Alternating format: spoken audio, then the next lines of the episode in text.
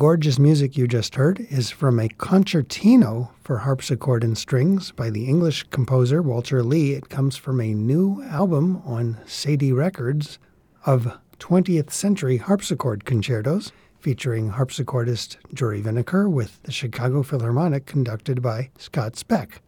I'm Jim Ginsburg, founder and president of Cedille Records and producer of this delightful album.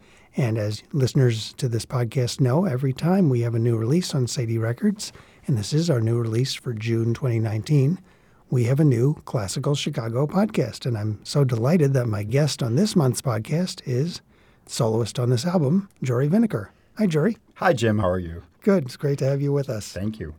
This is Jory's second album on Cedille Records. Last year, about the same time, actually, we released an album with Jory and violinist Rachel Barton Pine of the sonatas for violin and harpsichord of J.S. Bach. So Jory was sharing billing with Rachel on that one. This is his first album for Cedille as the sole soloist, but it's certainly not his only album as soloist. Uh, Jory has many albums to his credit, including two Grammy nominees. Jory, why don't you talk a little bit about your history as a performer and a recording artist? the spotty career as a recording artist, even at the beginning, I decided about 25 some odd years ago to do a recording of chaconnes and passacaglias for the harpsichord. So music from Frescobaldi all the way to Giorgio Ligeti. So I think even at that point, I was showing a desire to touch upon the 20th century repertoire for harpsichord. Great. And to go even further back, can you talk about your history with the instrument, when you began playing it, etc.? Sure. I think everybody has their own history. How did they grow up to be a musician? With a harpsichord, it's a little bit special. Even today, I don't think most American children, even very musical ones, directly encounter a harpsichord in their day to day musical goings on. But I started listening to harpsichord music very, very early. I was fascinated with this. If harpsichord works would appear on a television program. For instance, the Elizabeth R series on PBS about, goodness, 35, 40 years ago or more. I was fascinated with the music of William Byrd and his followers, and I was just dying to get my hands on a harpsichord, but was a pianist.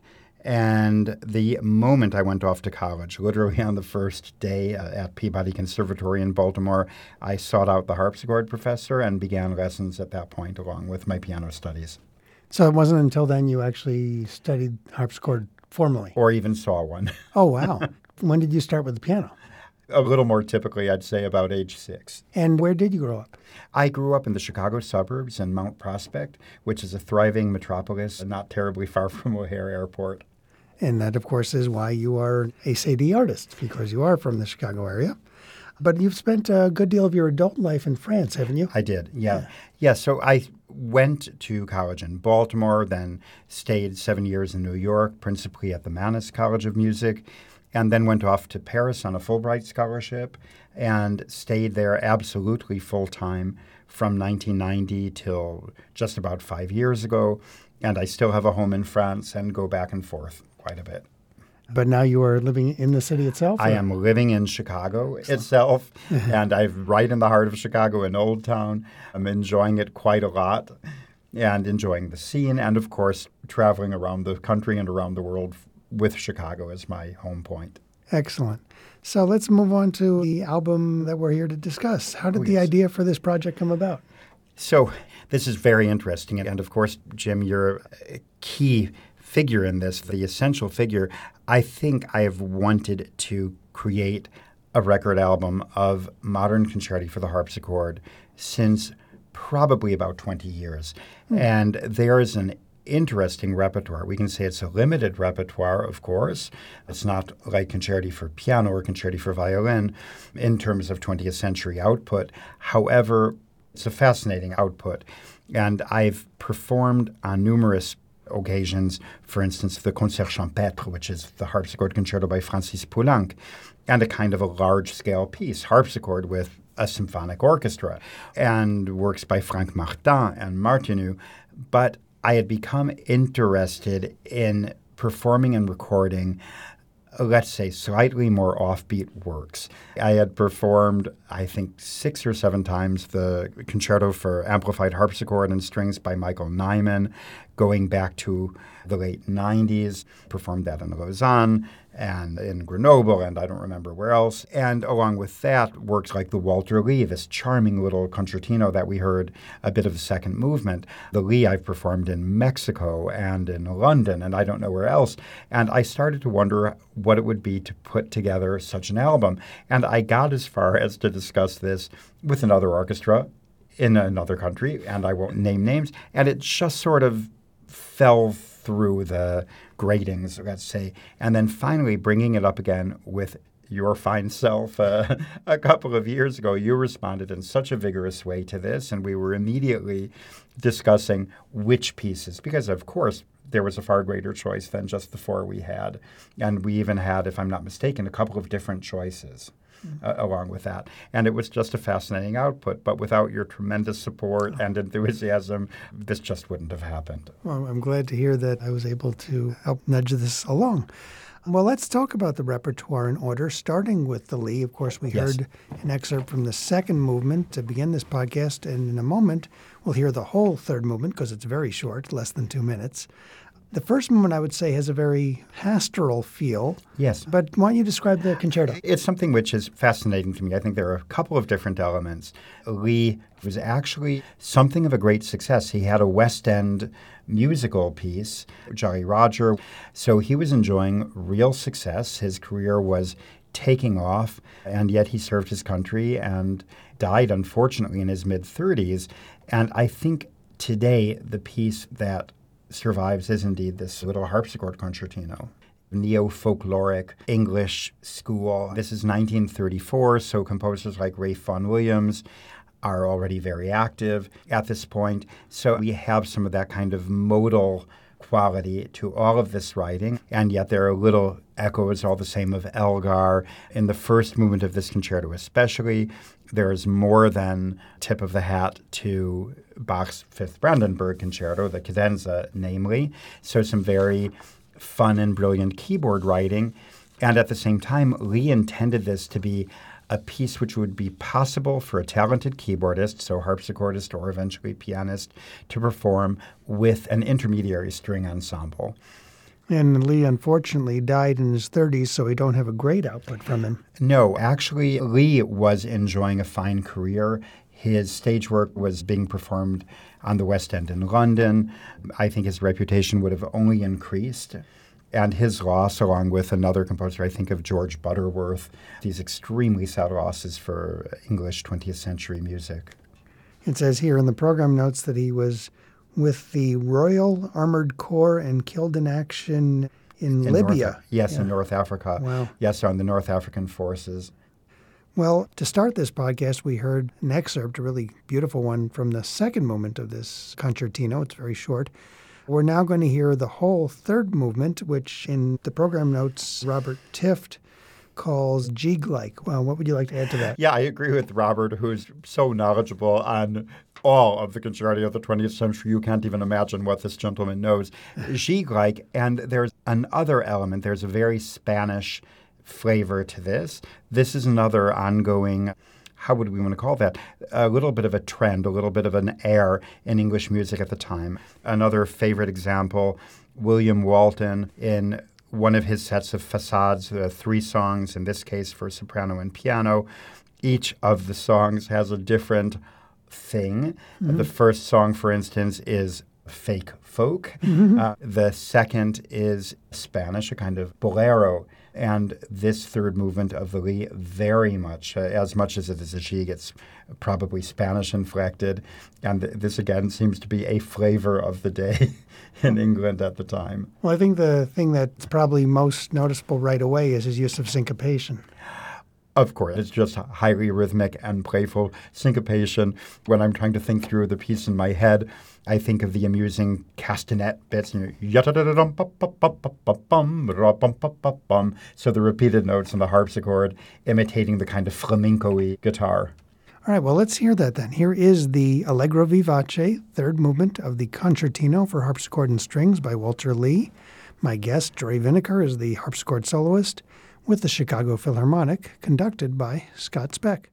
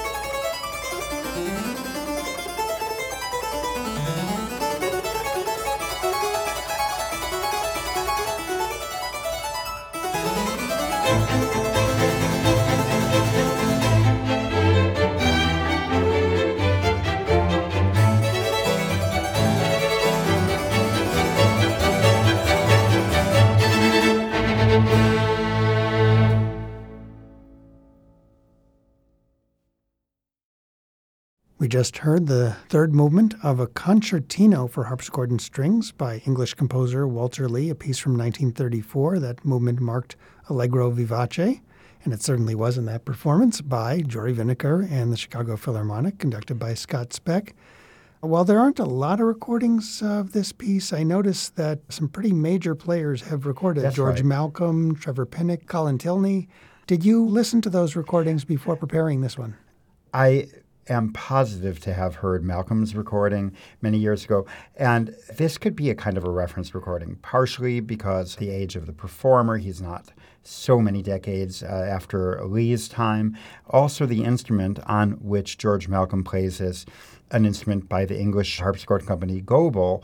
So here we're not really talking about historic reproductions. We're talking about these big harpsichords with heavy framework, an extra set of strings at a 16 foot level, so an octave below, and everything controlled by pedals. And in the case of the Goble, even pedals on a half hitch, so you can add a hint of the string in question as opposed to just kicking on and off stops. So that may be the reference recording. Tilney is very certainly playing on a historic reproduction, so like me, has decided that a proper Baroque harpsichord is a beautiful instrument on which to perform this piece. And Pinnock's I'm not familiar with. So this might be a good time to ask about the instrument on which you play the first three pieces on this program. So the instrument belongs to me. Um, it is a beautiful instrument by Tony Chinnery. He is a British maker who spent the better part of his life near Florence, celebrated all through Europe as well as in this country. My instrument is in a way a very typical French Baroque copy. So, a two keyboard instrument, five octaves, copied after an instrument by Taskin, which is found in the Edinburgh collection. And this is, of course, an artistic choice, but when we speak of a work like Walter Leigh's concerto from 1934, Leigh had probably never seen something resembling a real historic reproduction. These were what we call today revival instruments. So uh, basically, harpsichord mechanism, if you will, but with some quote unquote improvements. So the pedals to control stops, generally a set of 16 foot strings that we can thank Wanda Landowska for a little bit. Bach's final harpsichord certainly had that set of strings, but that does not mean that all harpsichords should or sound better with this sometimes lugubrious addition. So I decided, and I'm not the first, that a number of these modern works sound very, very well indeed on a beautiful Baroque reproduction, although I can think of an exception or two in the modern repertory. Excellent. Well, let's move on to the next piece, which is a real discovery here. This is by Yes. a Chicago composer, um, Incredible. Ned Rorem, born in 1923. And he wrote his Concertino da Camera at age 23 in 1946. But the piece wasn't heard for a very, very long time. Can you give a little bit of that history and how you found it? Yeah, this is quite a remarkable thing, really. I recorded Ned Rorem's harpsichord piece, Spiders. I don't recall Ned's publisher, I think Boosey and Hawkes, although I'm not positive that Spiders was an initial Boosey and Hawkes publication. But it's known to, I'd say, many harpsichordists. They've seen it on the shelf, as it were. I learned it for my Fulbright auditions way, way, way back when, probably 1989. Very, very difficult work. And then I came back to it about five years ago when I did a contemporary harpsichord album and loved the piece. But I had seen, I think in uh, Grove Dictionary, that Rorem had indeed composed a harpsichord concerto. No other information, no publisher. I was able to contact Ned Rorem through Boosey and Hawkes, who put me in touch with his niece, who is also his executor. And thank you to Mary Marshall for all of her support. And she accepted to get a copy out of the Library of Congress for me, out of uh, Ned Rorem's archives. And I slowly looked at the piece. My partner, Philippe Leroy, retranscribed it so that we had a clean score to work with. And I then discovered that another person simultaneously had the same idea. And I think this was in a Minnesota university, wasn't it, Jim? Yeah, so it's a 1993 performance, which I think is findable online. I never found the performance. Oh. I, and I look like heck, I, you know, again, and I wish the performer much luck, but the solo performer is not somebody who has gone on to use harpsichord in her career. I think this was a college project. I should note that that 1993 performance is conducted by Alexander Platt, who is That's no right. stranger to the Cedille label, having conducted on our recordings of the opera The Good Soldier Schweik Oh by Robert. Kurka, Robert Kurka. with Chicago Opera Theater, and on Rachel Barton Pine's Scottish Fantasies album with the Scottish Chamber Orchestra. But we can for sure say that this is the first professional recording, all professional musicians, and the first commercially released recording. And it's quite an extraordinary piece. I'm not even positive I would know where to begin in describing it. The nearest comparison is Darius Milhaud, who, a little bit like Rorem himself, very prolific, wrote a harpsichord concerto. And Ned's piece, although I think he very distinctly hears the harpsichord in his inner ear. The keyboard writing is rather pianistic, so very thick, very, very difficult and challenging. And certainly the seven instrumental parts accompanying it are also a real handful, but the effect is so colorful, so incredibly charming. I find it terribly French. That might just be my hmm. bent. And Rorem, of course, has a great affinity for France. Went to live there, I think, immediately after composing this work. Interesting, because I definitely hear the piece as having neoclassical elements and having that classic mid 20th century American feel, which is not surprising for a young composer in 1946. Of course, but I think at the same time, Carter is already composing, and Rorem, there's just the charm, these extended. But that's actually interesting you mentioned that because Carter's early, early works from the 40s are not dissimilar to this, in some ways, I agree with that. Even the piano sonata, or the Pastoral for clarinet and piano, for example. which I'd have to listen to once more, even the sonata is almost Copland like. I mean, Mm-hmm. right. Copland with extensions, I suppose. And here, I guess, Rorem's own harmonic language, mostly through his career, not entirely, but mostly remained a more gentle one. Mm-hmm. And I think there are a lot of elements. The extremely lyrical second movement, for instance, the third movement is more playful and sparkling than in any way, say, aggressively American or driving. In the notes, you refer to Rorem as the doyen of American music. Can you talk about Rorem's importance in the American musical landscape and also to you as a musician? To me, as a musician, that's a very easy one. When I went off to college, again, oh, age 18, like we all do, at Peabody, I am not sure that I had heard of Ned Rorem prior to that, but I certainly had by uh, the first week or so when I discovered Rorem songs. And actually, I take that back. There was an album which I adored through my last couple of years of high school, songs by Ned Rorem on one side, and by one side I do mean of a 33 RPM record, Rorem on one side, Samuel Barber on the other, and just gorgeous, gorgeous songs.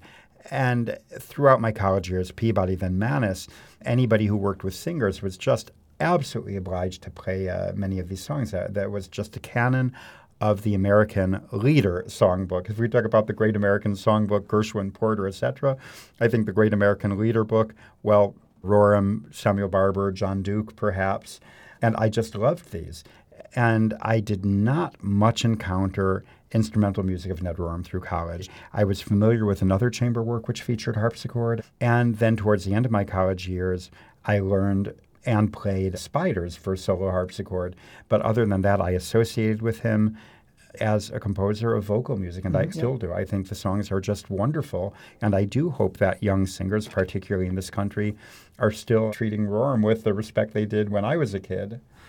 Before we hear an excerpt from this piece, I should note that it's scored differently from the other three on the album, which are all harpsichord and strings. Yes. This has a more mixed ensemble, hence the title Concertino da Camera, and has strings and winds and even a cornet. Can you talk a little about the balances and the flavors you get from that? I would assume that Ned heard Manuel de Falla's Concerto for Harpsichord and Ensemble, and this like Ned's piece, Ned at least calls this a concertino da camera. Falla's concerto is harpsichord pitted against flute, oboe, clarinet, violin, cello. cello right. So Rorem influenced by this, writes a chamber work for a very solistic harpsichord pitted against a group of seven musicians. A bit later, I think about 10 years later, Elliott Carter writes a wonderful quartet, which is not so terribly distanced from this.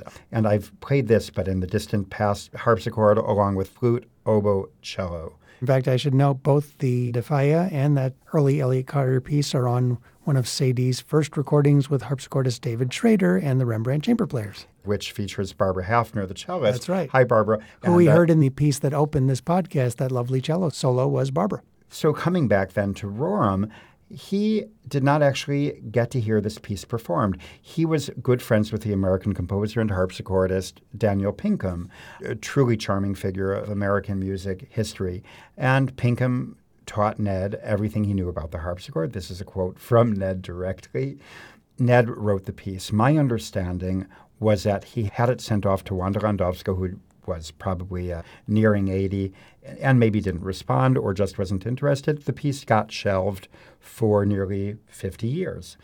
So Rorem never heard what the balances were like. To my absolute amazement, and again with a cornet replacing a trumpet, so a, a, much more round and mellow sound, the balance is quite fantastic. And Jim, you, you might remind me of this. I think we performed this at the synagogue in That's right. Hyde Park. KAM Israel. KM Israel without any amplification of the harpsichord. I think we had something right. prepared and then decided it. Yep. So the balances are kind of great. And Rorem very cleverly uses a harpsichord alone much of the time. For the recording, of course, as would be normal, we are able to balance the instrument as we want. And in some of the more thick passages, the harpsichord still stands out alongside the instruments. But in terms of having a solo trumpet or cornet, this works wonderfully. And it, the cornet really gives the piece a very distinctive flavor. I do a quick shout out at this point to Cedille Records engineer Bill Maylone for those, Hi, Bill. those excellent balances on this recording because anything with harpsichord against other instruments, and especially in this case where there's winds and even a cornet involved, does present challenges, which I think Bill surpassed at every turn. Absolutely. and another Bill, Bill Denton, who plays this cornet solo with such refined Absolutely. elegance fact, I will give the players in just a moment, but before I play an excerpt of the first movement, I'd ask what input or insights Ned Rorem, who is now 95, had, if any, into your performance. So, in fact, I could say tremendously and none whatsoever. So there were no performance insights, but his genuine enthusiasm that I was there performing the piece, spending this time, was palpable but he had absolutely nothing to say about performance. Interesting. Uh, although I will note that when he got a chance to hear the recording, he said, and I quote, Thank you to Jory Vinikour for this perfect recording. and thank you, Ned. So, a few years back, when I had recorded this American album, 20th Century Music for Harpsichord, solo music, of course. The record came out. I had this sent to Ned, well, to his executor. He invited me over to his apartment on the Upper West Side in New York. I went over to Ned's apartment, inserted the compact disc into his CD player, and he asked me to play it three times in a row. Oh, wow. So, I mean, real enthusiasm for this. And I think he had recall of the piece. So he was tremendously enthusiastic about performances, but he didn't in any way interfere. And I hope if he was in any way displeased, he would have said something, but clearly it wasn't the case. Well, let's hear some of that perfect performance now. This is from the first movement from the Ned Rorem Concertino da Camera. And performing on this recording on Cedille Records are Desiree Ruhstrat violin, Aurelian Pederzoli viola, Barbara Hafner cello, Mary Stolper flute, Anne Bach oboe, Lewis Kirk bassoon, and William Denton cornet, along with, of course, our harpsichord soloist and guest on this podcast, Jory Vinikour. This is quite a who's who of Chicago freelance players, isn't it? Oh, it is. yeah, it, it really is. yes. Also, quite fun in Rorem's concertino. In the first movement, there's an extended cadenza wherein Ned seems to channel the ghost of Scarlatti quite a bit with some rather impossible hand crossings. I think I can even possibly name the sonata, which is the source for that, but that was a lot of fun and also the source of me wishing to rip my hair out at various points. Oh, dear. All right, well, let's hear some of that now. This is from the first movement of Ned Rorem's Concertino da Camera.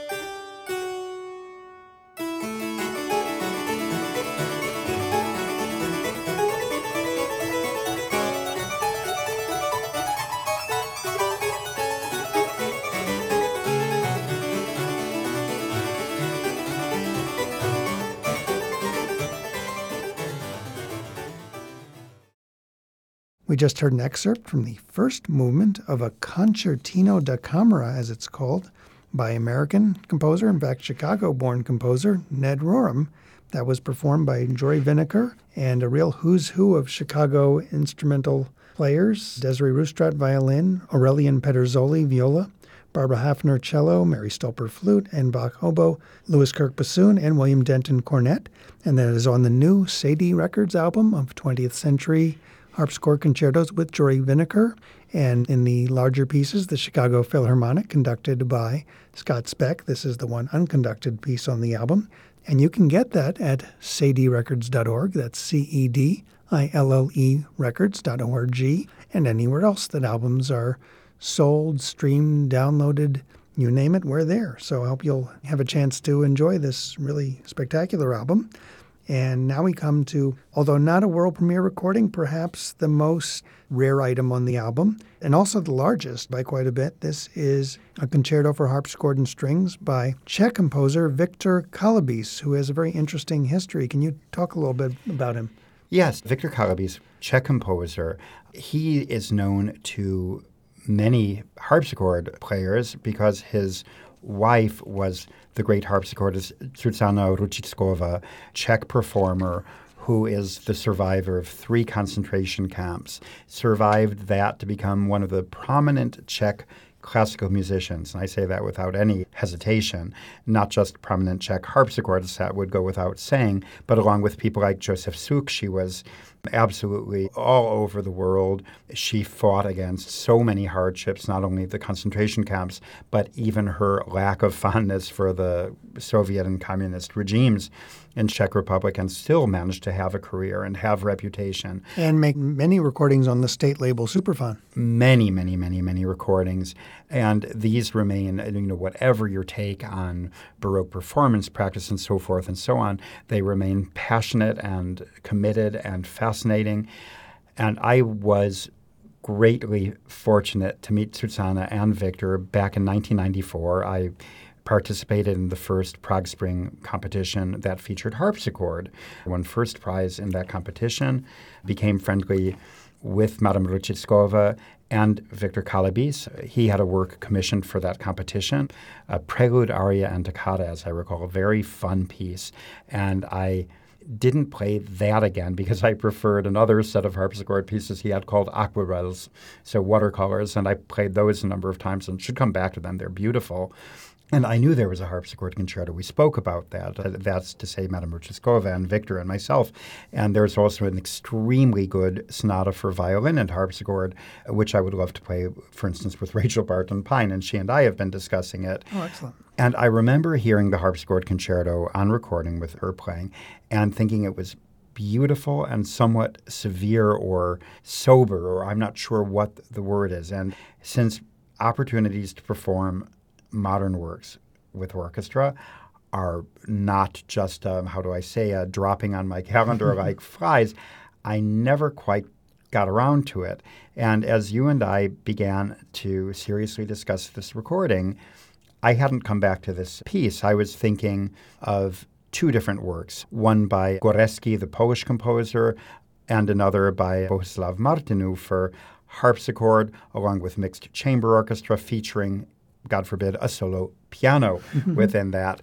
And I don't know at what point it again may have been my partner, who is another person who is extraordinarily knowledgeable about repertoire and 20th century repertory. But I came back to Kalabis and thought this is really, really, really worth playing. It's really worth hearing, worth bringing out. I then wrote to you with a little bit of trepidation because you have a lot on your plate too, Jim. And your response was pretty immediate. I don't recall your words, but you said, let's go for it. And I'm so glad we did. I think there is so much to say in the work. There's a very personal harmonic language.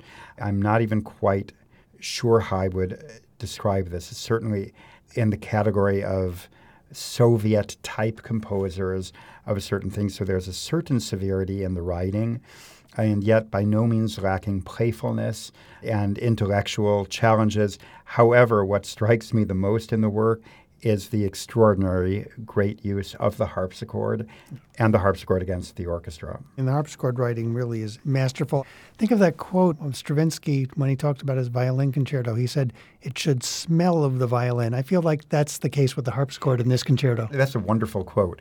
And it really does so many pieces feel like the composer to some extent, even if that composer is thinking of the harpsichord and the distinctive plucked sound, they're really writing piano music. And even, let's say, Manuel de Falla, to name a composer who's long gone, that concerto is absolutely piano music. And you can just feel that Falla would be trying to push an imaginary sustaining pedal that doesn't exist. And, you know, we play the piece anyway because it's great music and powerful. But Kalabis profoundly understands how the harpsichord sounds. And especially in the brilliant writing and the quick writing, it's so idiomatic, so clever, and of course not without challenge. It's not kids' music, but the harpsichord always sounds as it must although Madame Růžičková spent most of her career, and certainly at the time this concerto was written for her, she was playing on Eastern European revival instruments, principally Ammer. And yet, the instrument that I'm playing, my own uh, French Baroque copy, sounds extraordinary for this piece. Did you consult at all with Madame Růžičková as you were preparing for this oh, project? Yes, and I mean, this is both wonderful and very sad. So by the time that I uh, hatched the idea that I deeply wanted to play this piece and that it was something missing from my repertoire for two and a half decades, I wrote to you. You gave your approval. I wrote by email, I think, to the Růžičková and Kalabis Foundation. I received a note, and I don't recall if this was from Emily Vogel, who's been a wonderful contact to us, but saying uh, Susanna would like to have your personal address. So I provided that. I received a beautiful handwritten card from her expressing her affection and enthusiasm for this project. I am saving that very preciously at home, of course.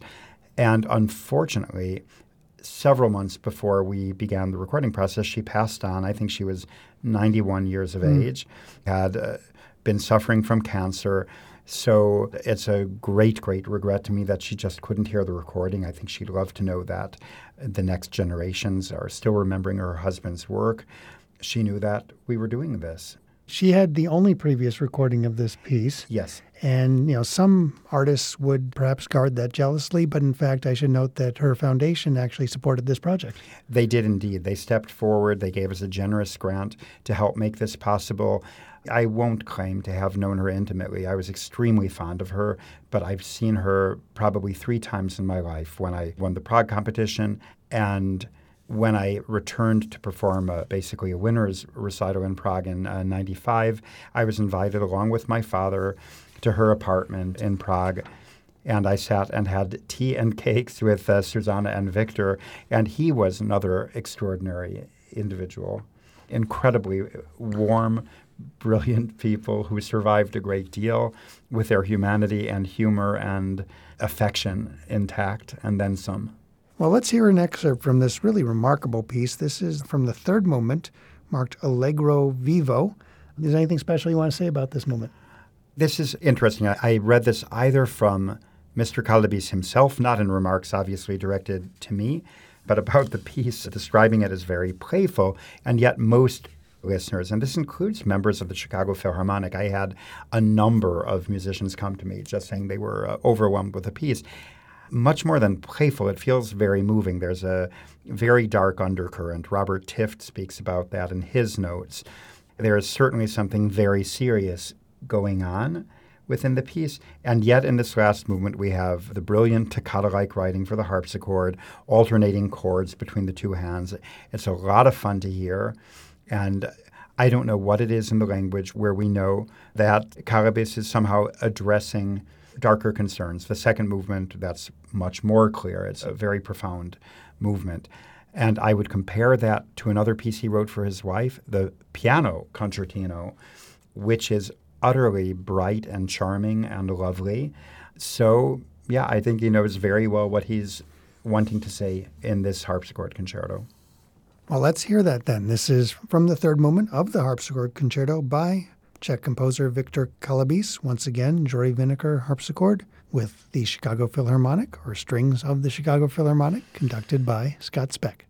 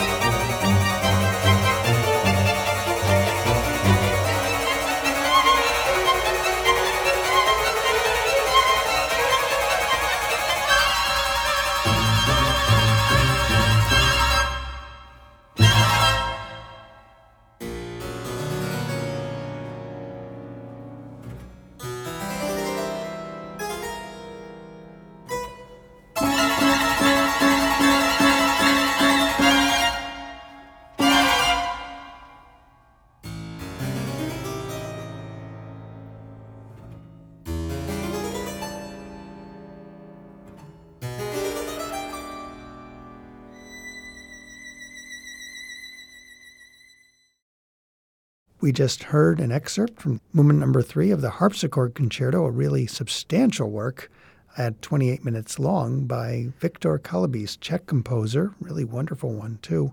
And that was with Jory Vinikour harpsichord and the Chicago Philharmonic, conducted by Scott Speck. It's from Cedille Records' new album for release June 2019 of 20th Century Harpsichord Concertos. And now we come to, or as they say on Monty Python, and now for something completely different. The first three concertos we heard were with standard harpsichord balanced against strings, or in one case, a chamber ensemble, in the case of the Rorem. But now we come to contemporary composer Michael Nyman's concerto for amplified harpsichord and strings. So obviously, this is a very different use of the instrument. Are there other concertos or other works that call for the harpsichord to be amplified? Yes, frankly. Uh, so Nyman, at least, is explicit in his title. And as you and I found in communication with Michael, he really wants this.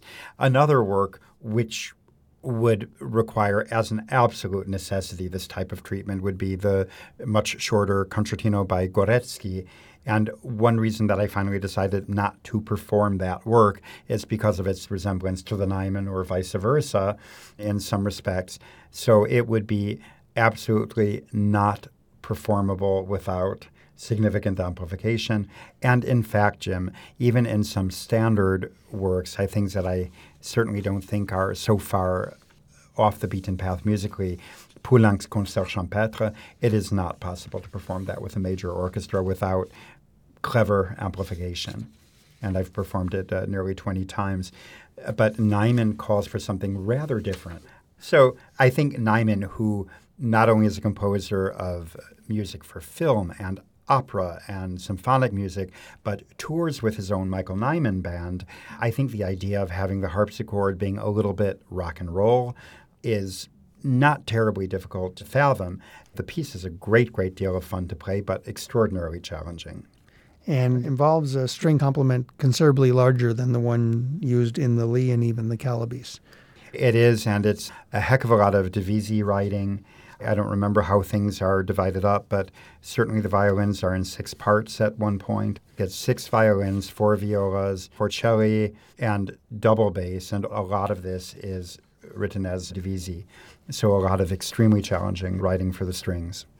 I understand this is a piece you've performed quite a bit. Can you talk about your history with it? Absolutely. So I worked extensively with a French conductor, Marc Minkowski, who is most famous for being a great performer of Baroque music. For Deutsche Grammophon, he recorded several Handel operas. I performed on at least two or even three of those and many other recordings with Marc. But when he became director of the Chamber Orchestra of Grenoble, which integrated with his own historic performance ensemble, Les Musiciens du Louvre, he had to do some things which were out of his comfort zone. And that included the occasional contemporary work. And one day he came to me and said, Do you know who Michael Nyman is? Well, of, of course. I certainly a, a, film lover. I've seen many Peter Greenaway films. Said, Well, there's a harpsichord concerto, and it sounds pretty interesting, and I think it would be a great piece for us to do at the Contemporary Music Festival in Grenoble. And this could be 96 or 7. I mean, quite some time ago. The piece is written when in 90, uh, 95. 95. So let's say probably not more than two, three years after that. And Elizabeth Rośniewska, its dédicacée, had already performed the work and recorded it. I will say it was a handful to get around, but with Marc, I performed it four times. So two for the festival in Grenoble, another two at the Flanders Opera with their symphonic orchestra series, and then in Brussels with the Charlemagne Chamber Orchestra. And perhaps the most memorable of these performances was with the Lausanne Chamber Orchestra, who is, of course, an extraordinary group, a kind of Rolls Royce of chamber orchestras with a very, very dark and humorous Romanian conductor, a great one, but who said, I am very impressed. I thought the piece was unplayable.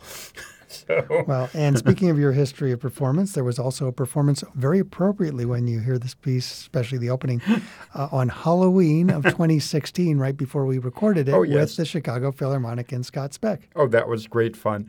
And so I think there had been some gap between uh, that 2016 performance and when I previously played it, Scott is very intrepid and, of course, was not going to think for a moment that this was unplayable. And we had quite a bit of fun with it. And that 2016 concert was kind of a riot. And along with Nyman, I made my debut as a clavinet soloist in Randall Wolf's highly, highly amusing My Insect Bride. Why don't you talk a little bit about the audience reaction to the piece? So, over the years, this is a little bit dependent on things both in Grenoble and Lausanne, very specifically, the audience reaction was about as near as I'm going to get as a harpsichord soloist to a rock concert. I mean, uh, like like ovationed out the door. Very exciting performances. I think in Chicago it went over very well. Audience reaction very good. Scott Speck would probably tell you the same thing. The piece is very challenging, and I think we felt at the concert that there were a lot of bolts which needed to be tightened in order to make the piece thrilling. And there's, of course, in minimalist language, a lot of repetition. That's part of the thing. But to maintain tension, swing, drive is yet another thing, of course. It's not enough just to say that the piece repeats.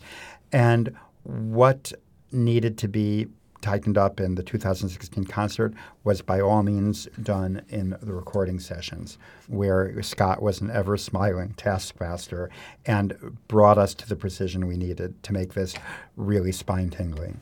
Actually, I wanted to ask you at this point to talk a little bit about what it was like working on this piece and on the whole program with Scott and the Chicago Phil. Oh, a lot of fun. And Scott is, first of all, he's just such a good guy.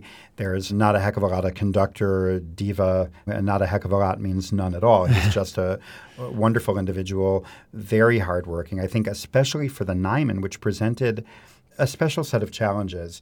He was so on point with everything that needed to be done and not treating the concert as a final arrival point that we then just needed to record. So th- he was precious to work with on this. And in the other works, of course, a wonderful musician. And I think for him as well as for the orchestra, Kalabis was a special discovery.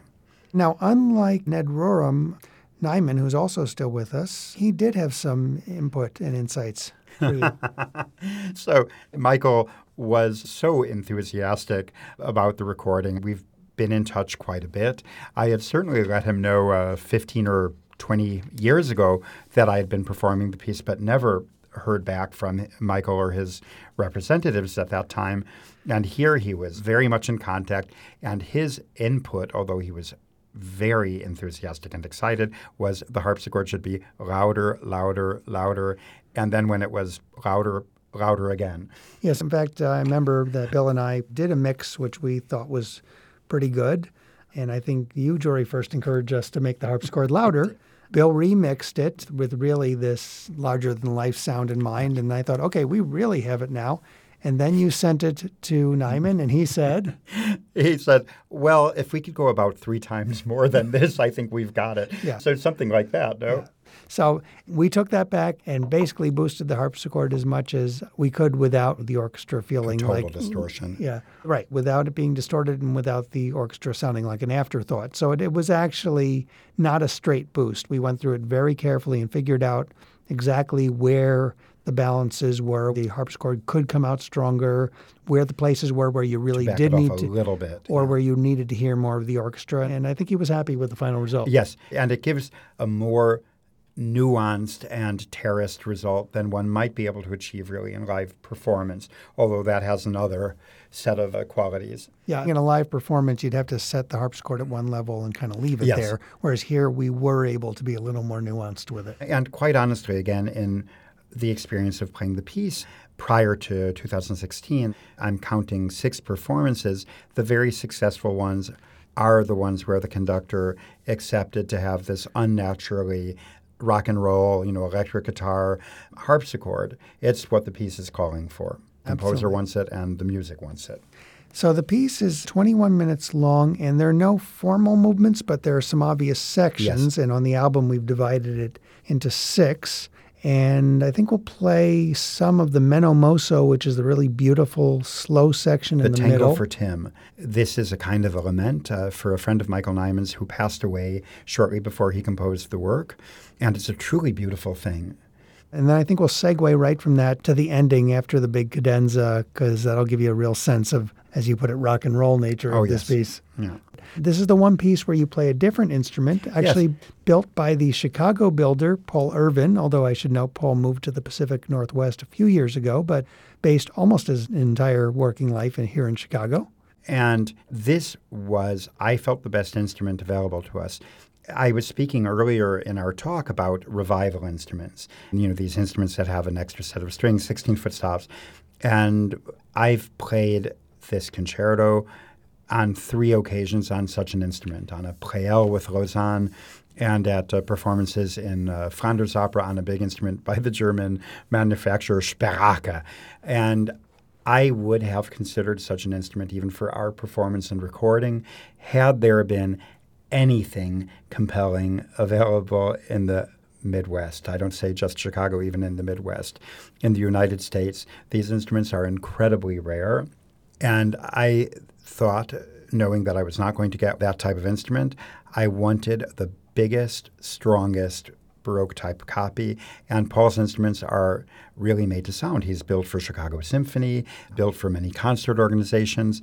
And my own instrument was not yet in the United States. And even had it been, I felt that Paul's instrument was going to be much better for this. The piece involves a great deal of repeated chord playing. I think my instrument might respond in a very unhappy fashion to that. I'm not entirely positive. So Paul built this wonderful instrument. It belongs to a private individual in Barrington, I believe, and I've used it for a few concerts. Mark Shuldiner, an excellent harpsichordist and builder himself here in Chicago, had access to this instrument and tuned and regulated for this recording.